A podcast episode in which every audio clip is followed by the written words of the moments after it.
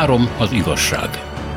A magyarok cselekedeteiről, a feszült jelenről, a mindig más múltról és a késlekedő boldog jövőről vitatkozik Spiró György, Hatos Pál és Szénási Sándor. Üdvözlet az uraknak!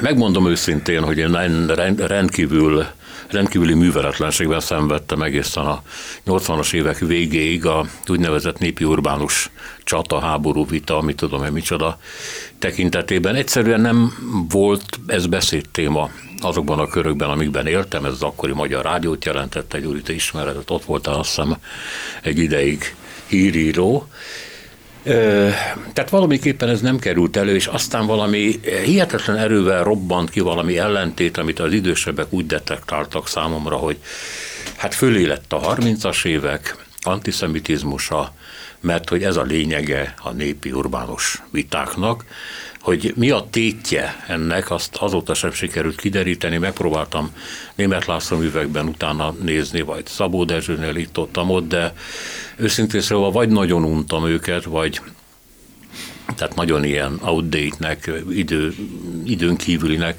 éreztem őket, és az egész vitát is mondva csináltak a 80-as évek végén, 90-es évek elején. De lehet, hogy ebben tévedek, és lehet, hogy ebben van valami, ami, ami ma is létezik, csak nem látjuk, mert hát vannak ilyen láthatatlan mozgások is a társadalomban. Szóval mit gondoltok erről az egészről? Ez egy képviseleti vita. Hogy ki képviselje a szegényeket, a szegények érdekeit. A kapitalizmussal, illetve az államszocializmussal szemben, vagy az államkapitalizmussal szemben.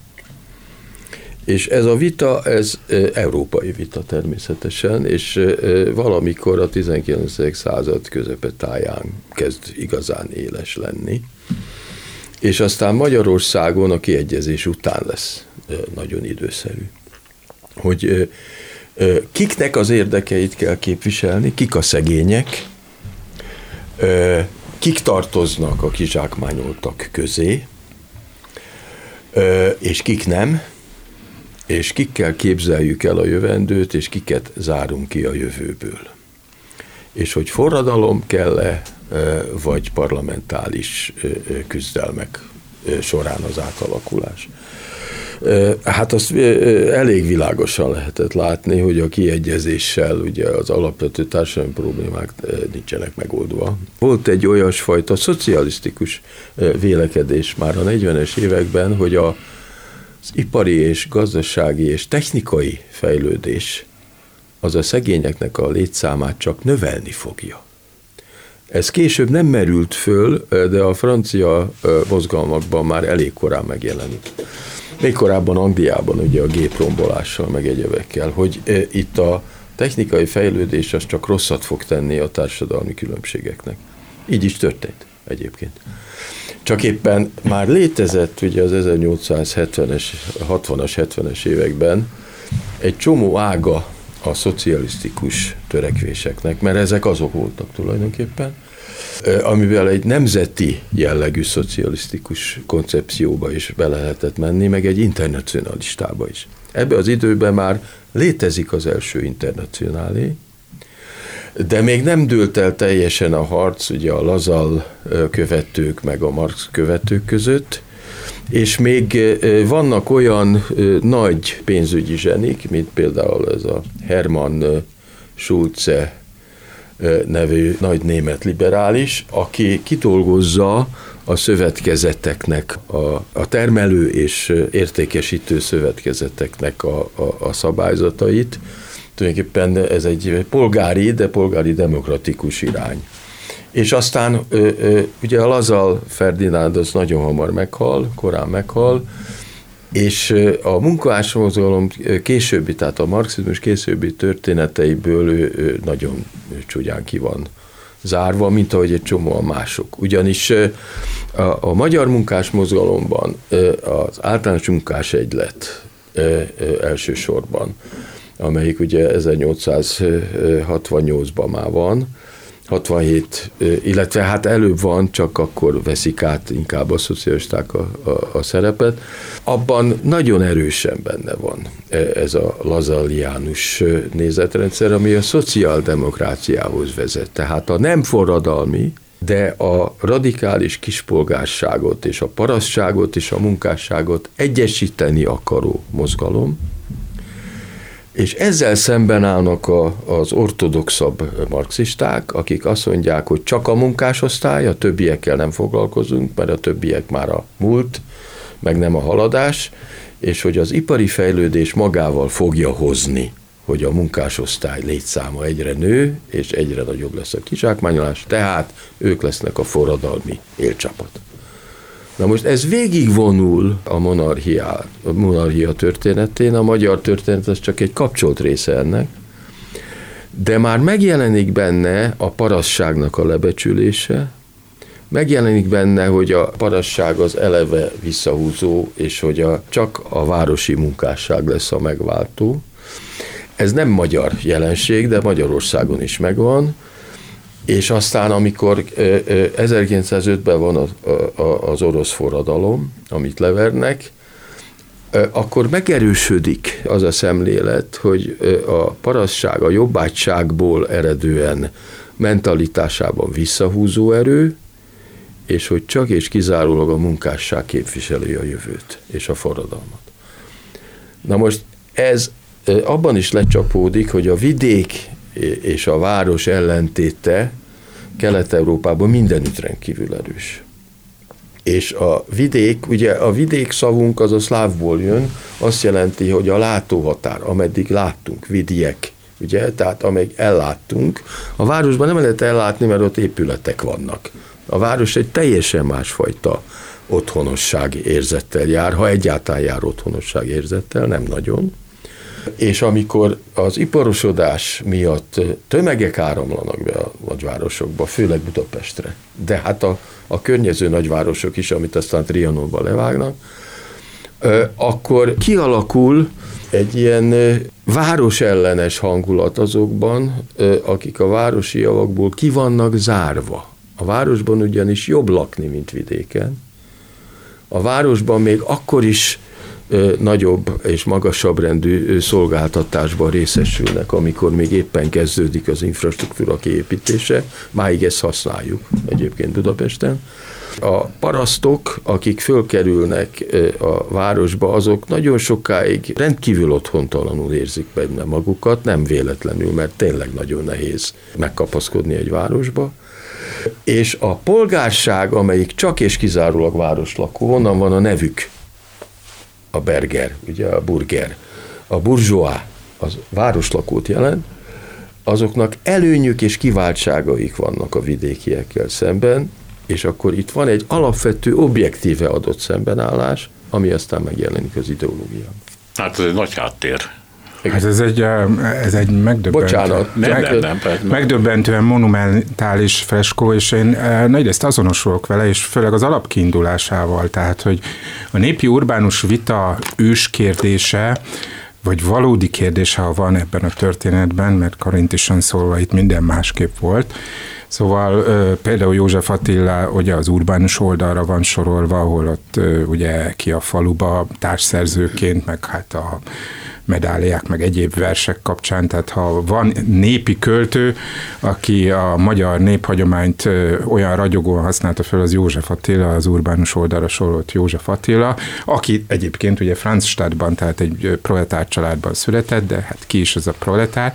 Visszatérve, amit Spiro György mondott, tényleg a szegénység kérdése, és ha van politikai innováció vagy, vagy ideológiai innováció a népi urbánus ellentétbe, amelyet ha szűken vesszük, akkor az a 30-as évek a népi mozgalom, a népi írók, a népi gondolat három ö, különböző és különböző kontextusú fogalom, ö, és ez körülbelül ugye a 60-as évek végéig, 70-es évek elejéig, amikor úgy, az úgynevezett népi írók sorra meghalnak legutoljára ugye így és 83-ban, tehát hogy addig tart, de meg megelőzi azt a kérdést, hogy, hogy a politikát át kell rendezni, nem jobb és baloldal van, ami ugye a francia forradalom óta ugye meghatározza a politikai dolgot, de igazából a bal és a jobb is, mondjuk egy 19. századi értelemben úri huncutság, tehát hogy a baloldali pártok vagy a jobboldali pártok, mondjuk a baloldali pártok antiklerikálisok, a jobboldali pártok azok meg klerikálisak, és sokfajta ilyen szereposztás van a népi urbánus ellentét ez a fent és lent. Tehát, hogy, hogy vált, váltsuk ki ezt a horizontális logikát azzal, hogy akik lent vannak, már pedig ugye a népiek, a nép, az lent van, és az urak vannak fönt. És a népi mozgalom, vagy a népírók ezt a fajta dolgot szerették volna megvalósítani, hogy akik lent voltak, felkerülhessenek.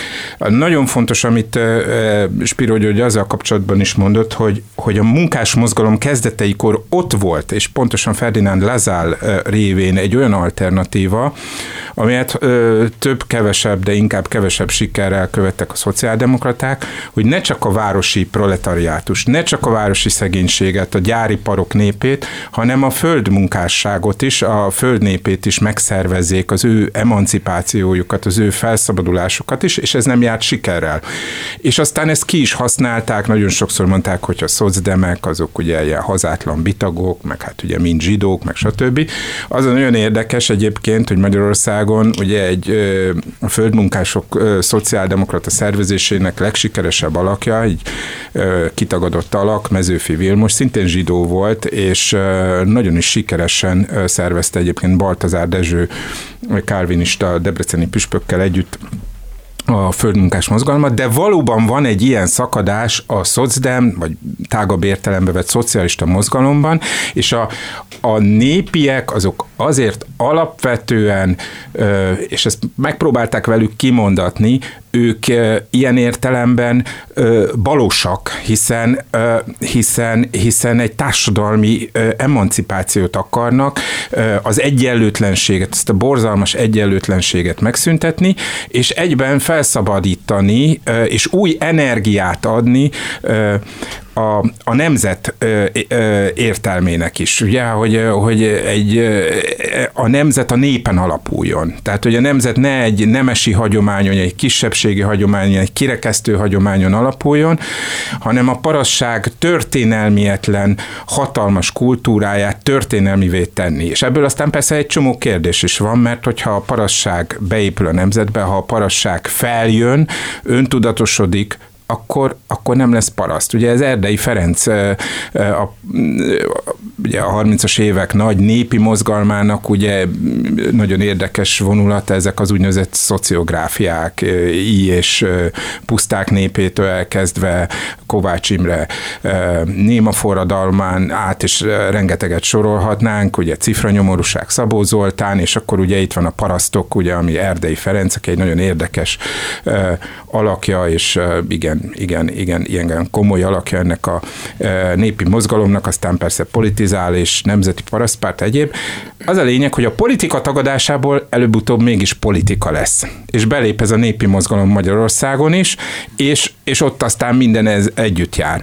A népi urbánus vitának ez a nagy mérge, hogy nagyon sok mindent hordoz magával. Hordoz magában egyfajta demokratizmust is, e, hiszen ha kiterjesztjük a választójogot, hogyha a parasságot kvázi pozitív diszkrimináció, ezt a szót akkoriban nem ismerték, előtérbe toljuk, tehát népi kollégiumokat szervezünk, és hát ugye ezt Györfi István néprajztudós dolgozta ki, és kik valósították meg, hát a kommunisták valósították meg igazából 45 után, tehát hogy emeljük föl, akkor előbb-utóbb megszűnik a parasság és akkor mi lesz vele? És akkor itt van az antiszemitizmus kérdése, hogy előbb-utóbb ugye ö, ö, ö, voltak olyan kísérletek, és nagyon sok népi író ebbe belefutott, hogy, hogy megtalálta az egyetlen ellenséget a zsidóban, az idegenbe, hiszen, és ez a nagy veszélye egyébként ennek a populista népi gondolkodásnak, hogy, hogy etnicizálja etnicizálja ezt a dolgot, ami önmagában is érdekes, amikor Német László, ilyen nével, hogy Német László, ugye a, a, a mély magyarság mellett érvel, egyfajta etnikai eszencializmus, lényegességet keres a magyar sorsban, és hát ugye a legláthatóbb idegen, vagy a legkönnyebben megjelölhető idegen az a zsidó, és akkor megint, hát ugye Mezőfit már említettük, akkor említsük meg Sárkozi Györgyöt, vagy éppen Molnár Ferenc lányát, aki ugye a legurbánusabb világból jött, és a leglelkesebb, legnagyvonalúbb, és talán legszebb példája volt annak az önzetlenségnek, ami ezt a fajta kultúrát kibontakoztathatta. Tehát ez egy igazi összecsavart történet, amelyben szívesen belegabajodott azóta is mindenki, aki politikával és irodalommal egyszerre foglalkozott Magyarországon. Hát több dolgot soroltak föl, egyébként Simon Istvánnal kapcsolatban hallottam, hogy az ő antiszemitizmus a szociális volt, tehát a szegény zsellérek zsidó utálata a zsidó bérlőkkel szemben. A sinka, Sin, sinka, bocsánat. Sinka István, mert van egy Simon István is, a igen, igen, igen, igen. Félre. Hát az én névmemóriám mindegy. Fekete Bojtár, igen. Aztán, eh, amit említettetek, még csak egy pár dolgot.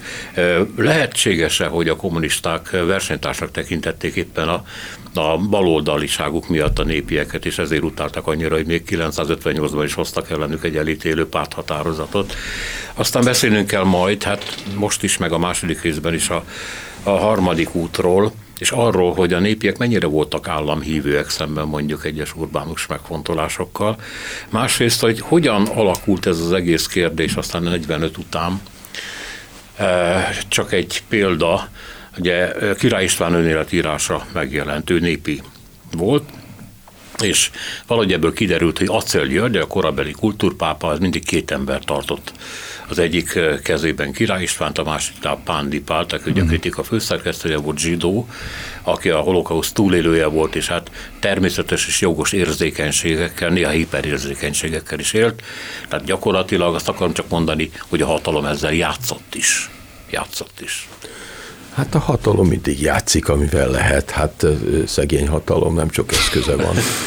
De visszamennék egy picikét a század előre. Tehát a népi urbánus ellentét, ez az etnicizált ellentét, ennek van néhány forrása. Az egyik forrás az a nyugat-európai fejlődés, mert végül is az antiszemitizmust a németek meg a franciák találják ki, és Magyarországon másodlagos.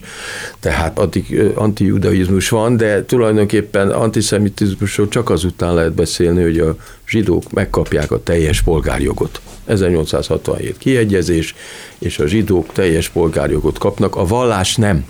Tehát ez egy elég lényeges különbség, hogy a, a zsidó vallás nem lesz bevett vallás, de egyénileg mindenkit, aki a monarchia területén él, ugyanazok a szabadságjogok illetik meg. Ezzel kapcsolatban csak mellékesen egy nagyon nagy félreértést szeretnék tisztázni, hogy Galíciából nem volt menekült áradat Magyarországra, vagyis az osztrák-magyar monarchia területére, el, akkor az ugyanis itt laktak.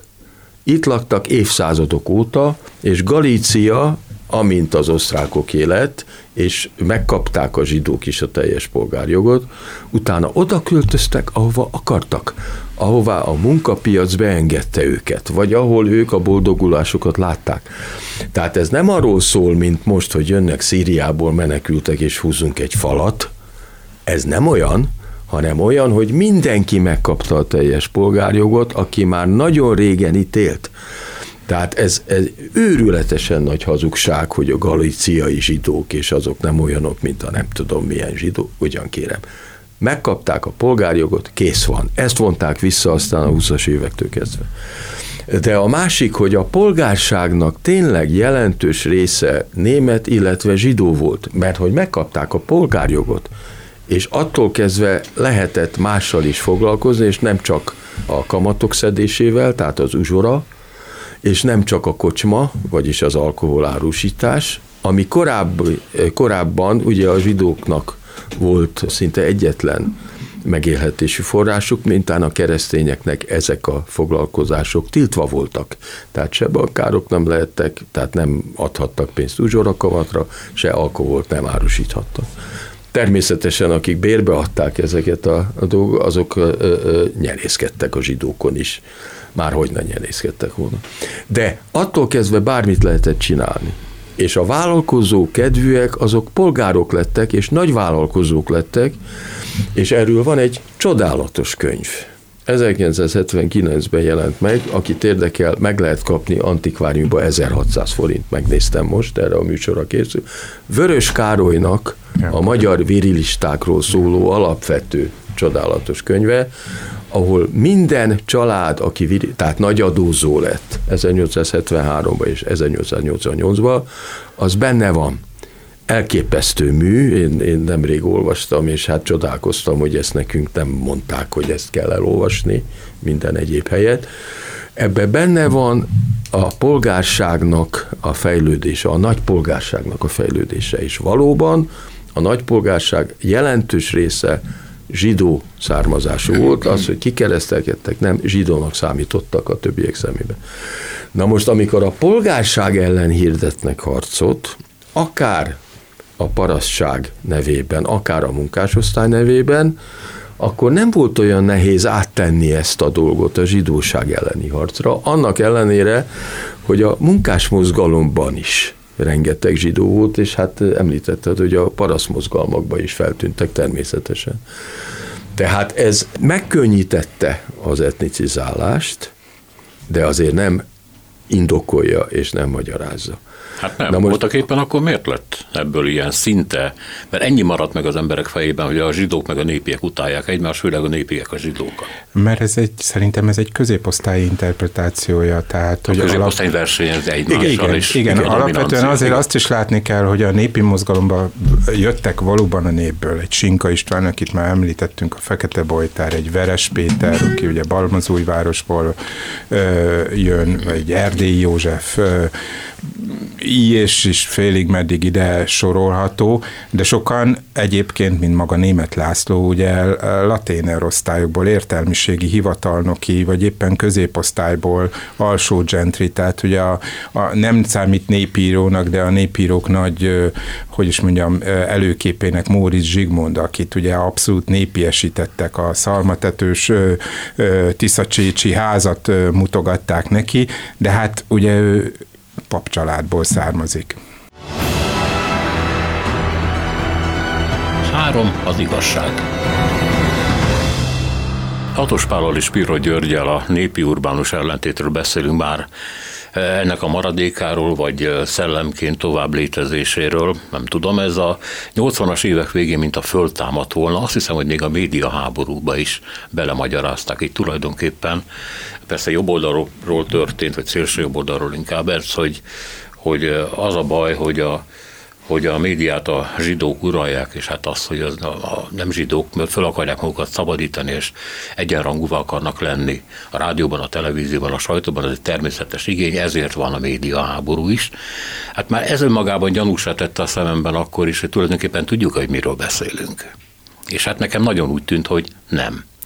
De amikor elolvastam Király István emlékiratait, és ugye már említettem, hogy Hacél György mindig tartott egy népit, meg egy urbánus maga mellett, hogy ezeket egy részint összeugrassza, részint pedig e, kiátsza, akkor e, megjelentek olyan részletek is, hogy az akkori írószövetség, de hát ezt te tudod jobban, ülésein mondjuk a népiek nagyon nézték, hogy az úgynevezett urbánusok közül kikerül és milyen pozícióba. Tehát, hogy folyton figyelve volt, hogy ki erősödik, ki gyengül, és hát ez megerősíti, amit Hatos Pál mondott, hogy ugye középosztálybeli dominanciáról, versenyekről is volt itt szó.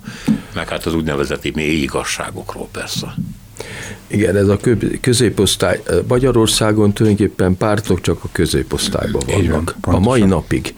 Tehát a szegényeket senki nem képviseli csak a polgárságot képviselik. Ugye a polgárság, mint városlakó a névben benne van, erre utaltam.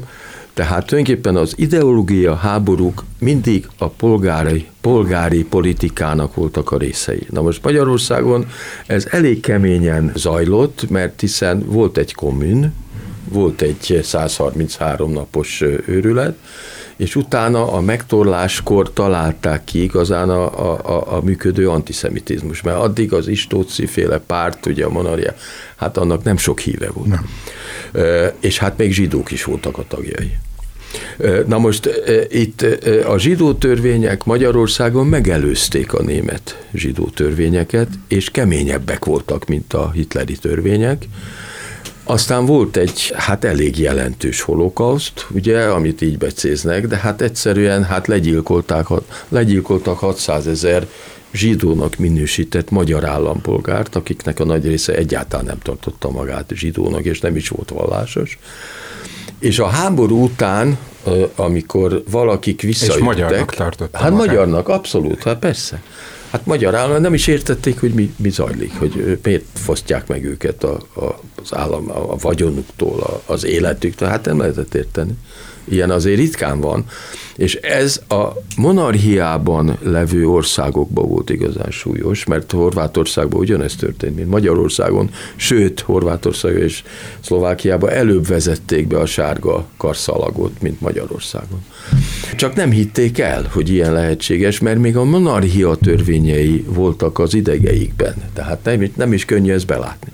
Na most 45 után természetesen a kommunista pártban elég sok zsidó volt, és elég sok zsidó került valóban az ávóba is. Ebben részben volt természetesen bosszúvágy is némelyek részéről, de volt benne egy ilyen internacionalista világforradalomban hívő réteg is, akik derék emberek voltak, és aztán nagyon súlyosan kellett csalódniuk, erről már beszéltünk. De attól kezdve a zsidó kérdés, hogy úgy mondjam, az csak a felszínen volt elfeledve, de a valóságban működött. Ugye 45 előtt volt egy ilyen nagy összeírás. Még az utolsó zsidó törvények előtt a belügyminisztérium összeíratta a zsidó vagyont, az úgynevezett zsidó vagyon, és ezek a listák megmaradtak, ezeket még bővítették is azokkal, akik 45 után születtek, és akik már egyáltalán nem gondolták, nem is tudták, hogy ők zsidónak számítanak. Ez a lista ma is valahol megvan. Az MDF székházban őrizték a rendszerváltás után, és még amerikai kutatók látták. Tehát folyamatosan vezették a szocializmus alatt ezt a listát. Na most vannak számítások, ilyen rasszista alapú szállítások egyébként, hogy hány zsidó élte túl, és hány maradt Magyarországon, olyan százezer körülre becsülik a számot. Na de hát ez egy teljesen hamis szám, mert olyanokról beszélnek, akiknek egyáltalán nem volt már zsidó tudatuk. Tudni lehet, hogy hány zsidó, vallásos zsidó van Magyarországon, tudni lehet, hogy hányan támogatják mondjuk a mazsihész, meg egy csomó mindent tudni, de hát a magyar alkotmány szerint, ami most az alaptörvény, mindenki annak vallja magát, aminek akarja, és kész, és ezzel le van zárva a dolog. Ha magyar állampolgár. Tehát ennél felvilágosultabb alkotmányi kitétel nem lehetséges, csak éppen nem tartják be a tudatunkban. Benne van még sok minden előzmény. Mi lett a sorsának a népi urbánus vitának a kommunizmus, tehát 49 után, ez ugye a sztálini korszak.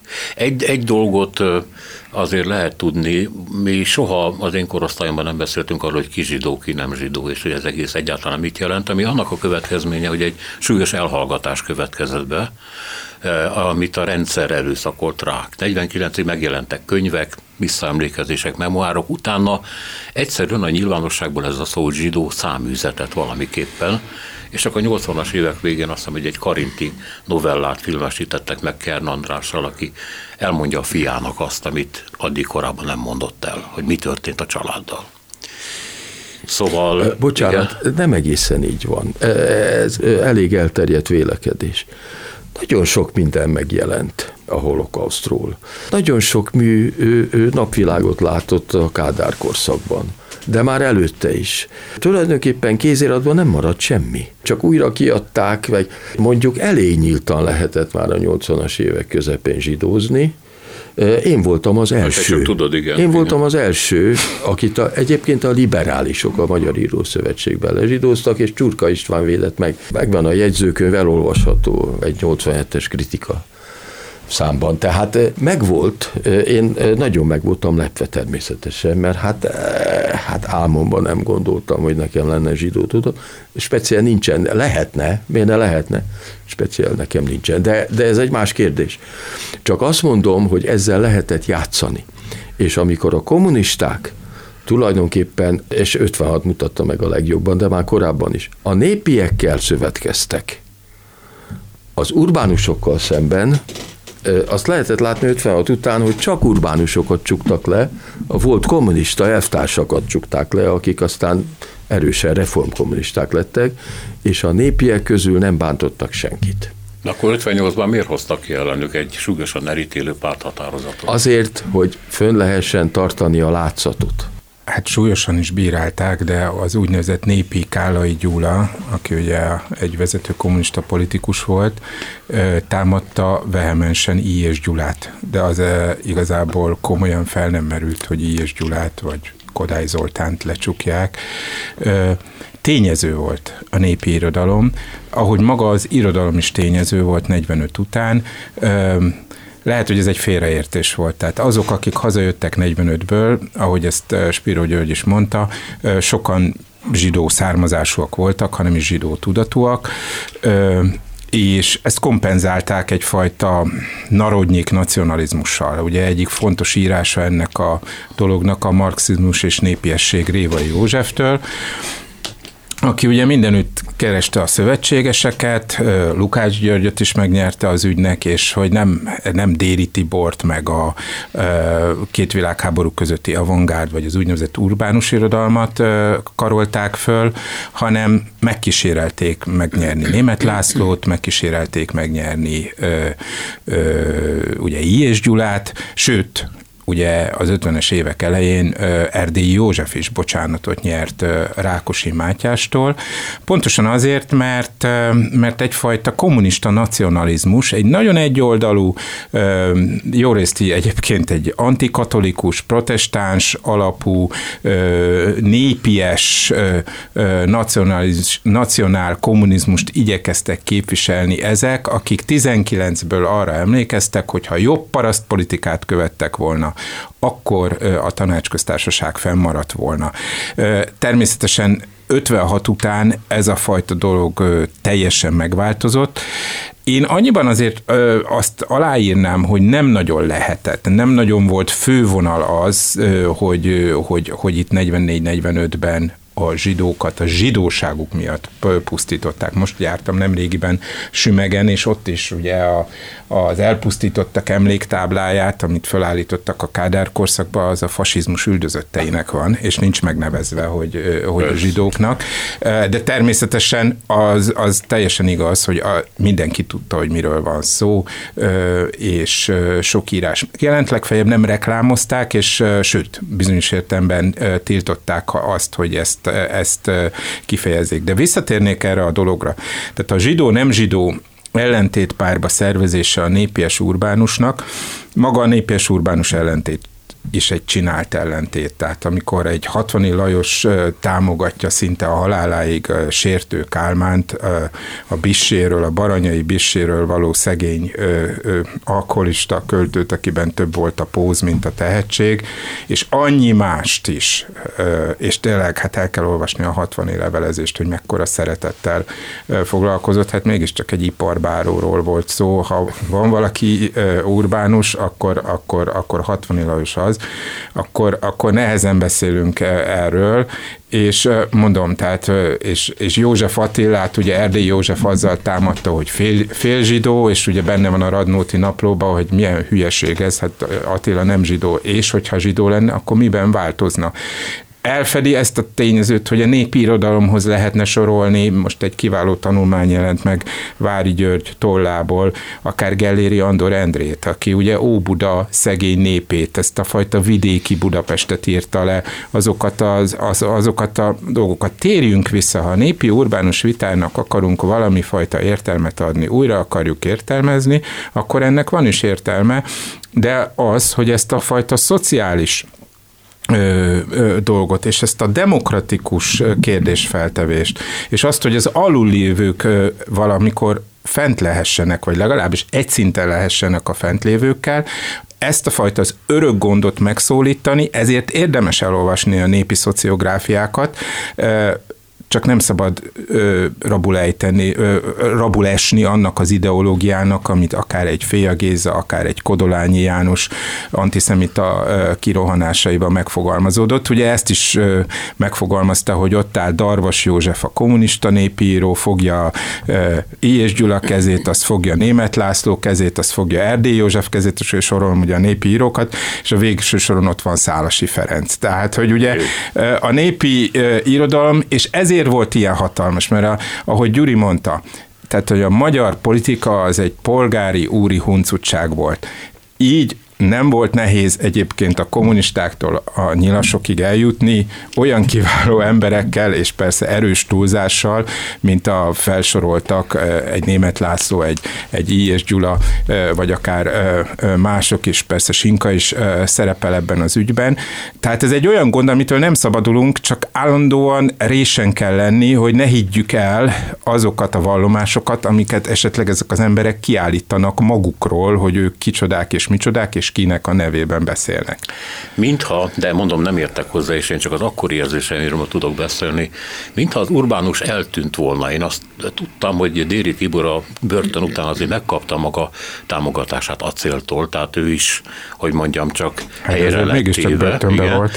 De azt is olvastam, hogy acél arra vette rá Kádárt, hogy nem lettek messze egyébként egymástól I. és Gyula meg Kádár, hogy sétáljanak át hozzá, beszéljen Kádár az és mit meg kell egyezni. Német László ügyében ugye tudjuk, hogy elküldték Moszkvába, meg is írta hűségesen azt, amit kell, meg is kapta a Kossuth díjat, stb. stb. A Kossuth díjat előbb kapta, előbb, előbb kapta meg, bocsánat. A Szabó Lőrincel együtt. Egy 57, 57, 57 tavaszán kapták meg, igen. igen. És Kodály is kapott akkor a másodikat, vagy a harmadikat. Igen. Tehát cigaretta és korbács mind volt, természetesen. Igen. De az a szó, hogy urbánus, vagy az a fogalom, hogy urbánus, mint eltűnt volna a korszakban. Én arra emlékszem, hogy Csóri Sándor ott ül egy egy kávéházban Nagy Lászlóval beszélgetnek, és néztem őket, és akkor azt mondom, hogy de ki a másik, akiről beszélnek, mert az nincs. Hát ezt Csóri egyébként tematizálta is, hogy hát magán is elcsodálkozott, hogy nála urbánusabb létmódú ember, aki ugye a Gellértbe kávézik, borozik, ott éli az életét, ott írja a verseit, a, a, tehát hogy igazából pont, pont erről szól Én ez a történet. Ez a volt egyébként. Igen.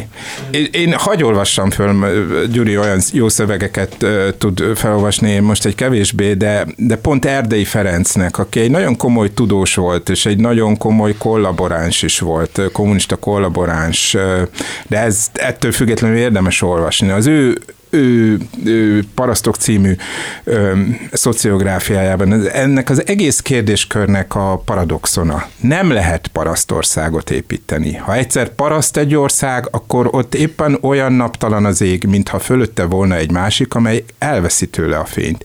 Az építés és a szabadság ott kezdődik, ahol a világ nem paraszt. De hiszek az emberben, aki paraszt, hiszem, hogy paraszt emberekkel lehet országot építeni. Én csak a saját történetemet tudom mondani, illetve a nagyanyám történetét.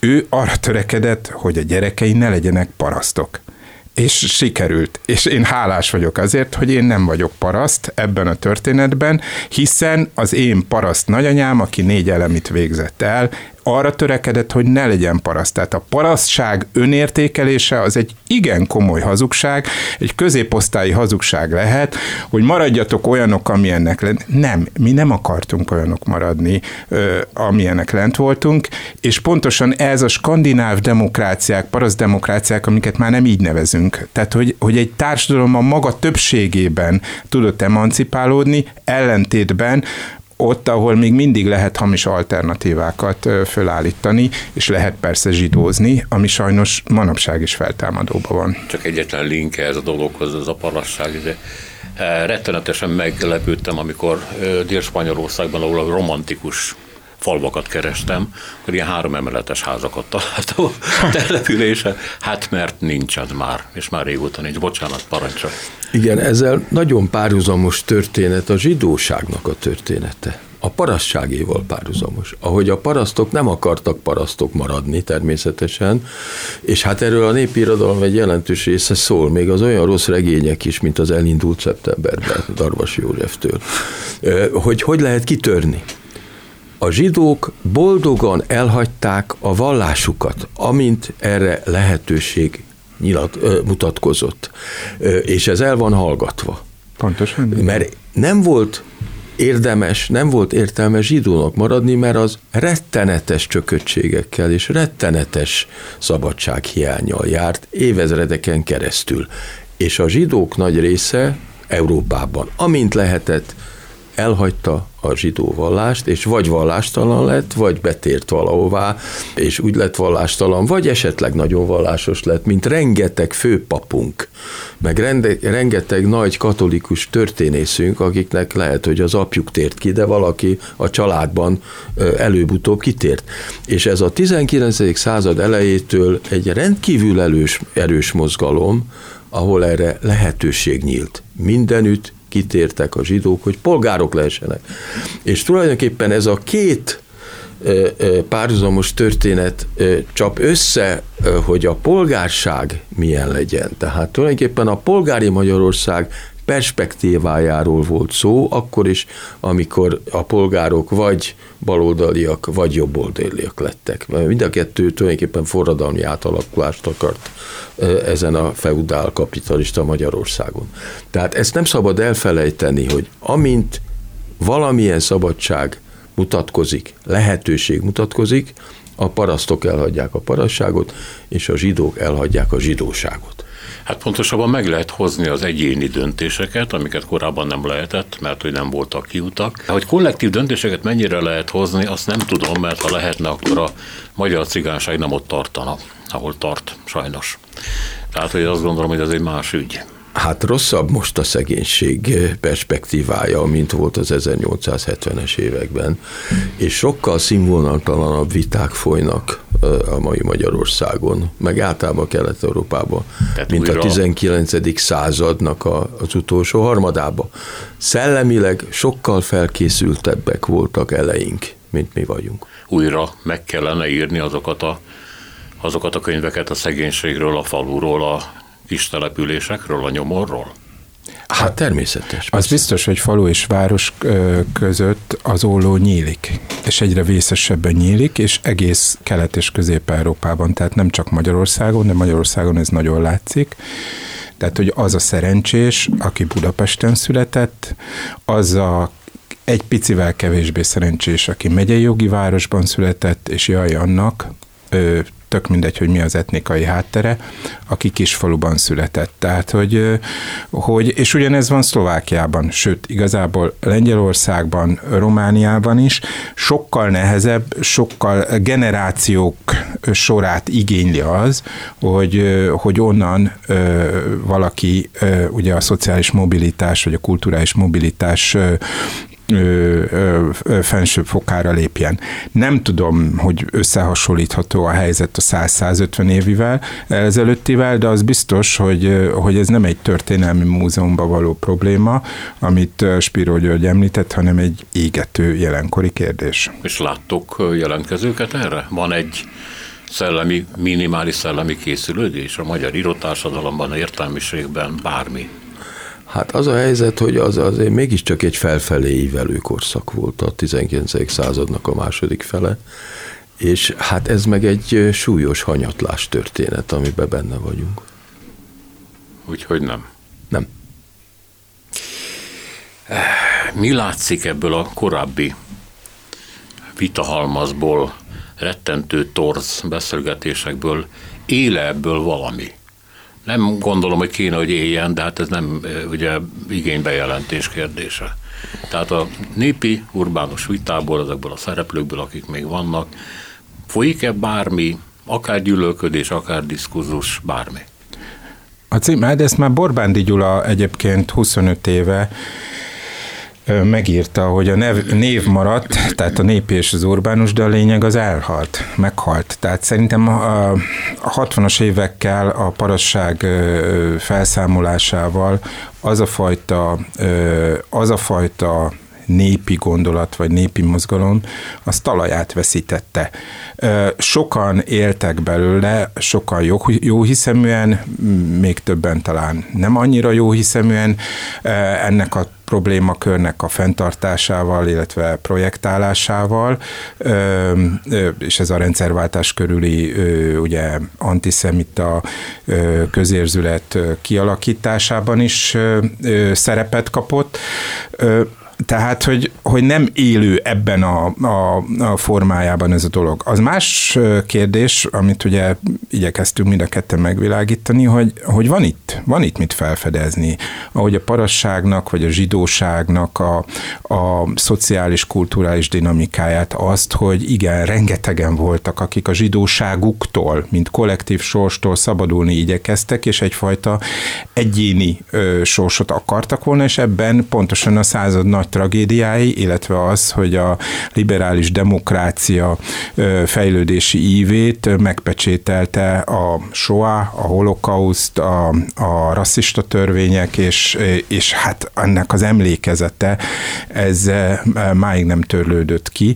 Tehát van itt, van itt mit csinálni, és van itt mit felfedezni. Én ilyen értelemben nem tartom halottnak ezt a dolgot, tehát hogy igenis élő, bármennyire kevéssé is olvassák íjést például például, vagy éppen német Lászlót, ez egy szomorú dolog, hogyha a jelszavak maradnak meg, és a jelszavak alatt is hát teljesen kicserélődik a, vallá, a valóság, mert a 30-as években, vagy a 20-as években azért volt ennek egy nagyon pozitív ö, szociális ö, emancipatórikus tartalma is ö, ennek a népi gondolatnak.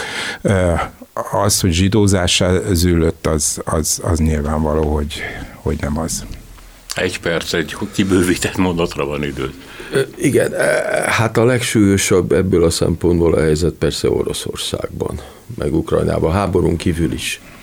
Tehát az a fajta nyugatos és szlavofil megosztottság, ami hát megfelel körülbelül a mi megosztottságunknak itten Közép-Európában, az azért mindig súlyos volt, és a Szovjetunió ezt még tovább élezte, és, és hát most aztán már nem is lehet belátni, hogy ott ami történik. Ami megmaradt, és egész Kelet-Európában és Közép-Európában is, az a rasszizmus az, az, az tovább él. Az tovább él, az alanyok változnak, hát most főleg Magyarországon a cigányság, de Szlovákiában is, meg a Vajdaságban is, meg Lengyelország déli részén is. Az ő rettenetes helyzetükre egyelőre semmiféle megoldási lehetőség nem látszik. Köszönöm szépen Hatos Pálnak és Pirro Györnek a mai beszélgetést is. A műsort Selmeci János szerkesztette, a műsorvezető Szénási Sándor volt. Köszönjük a figyelmüket, minden jót!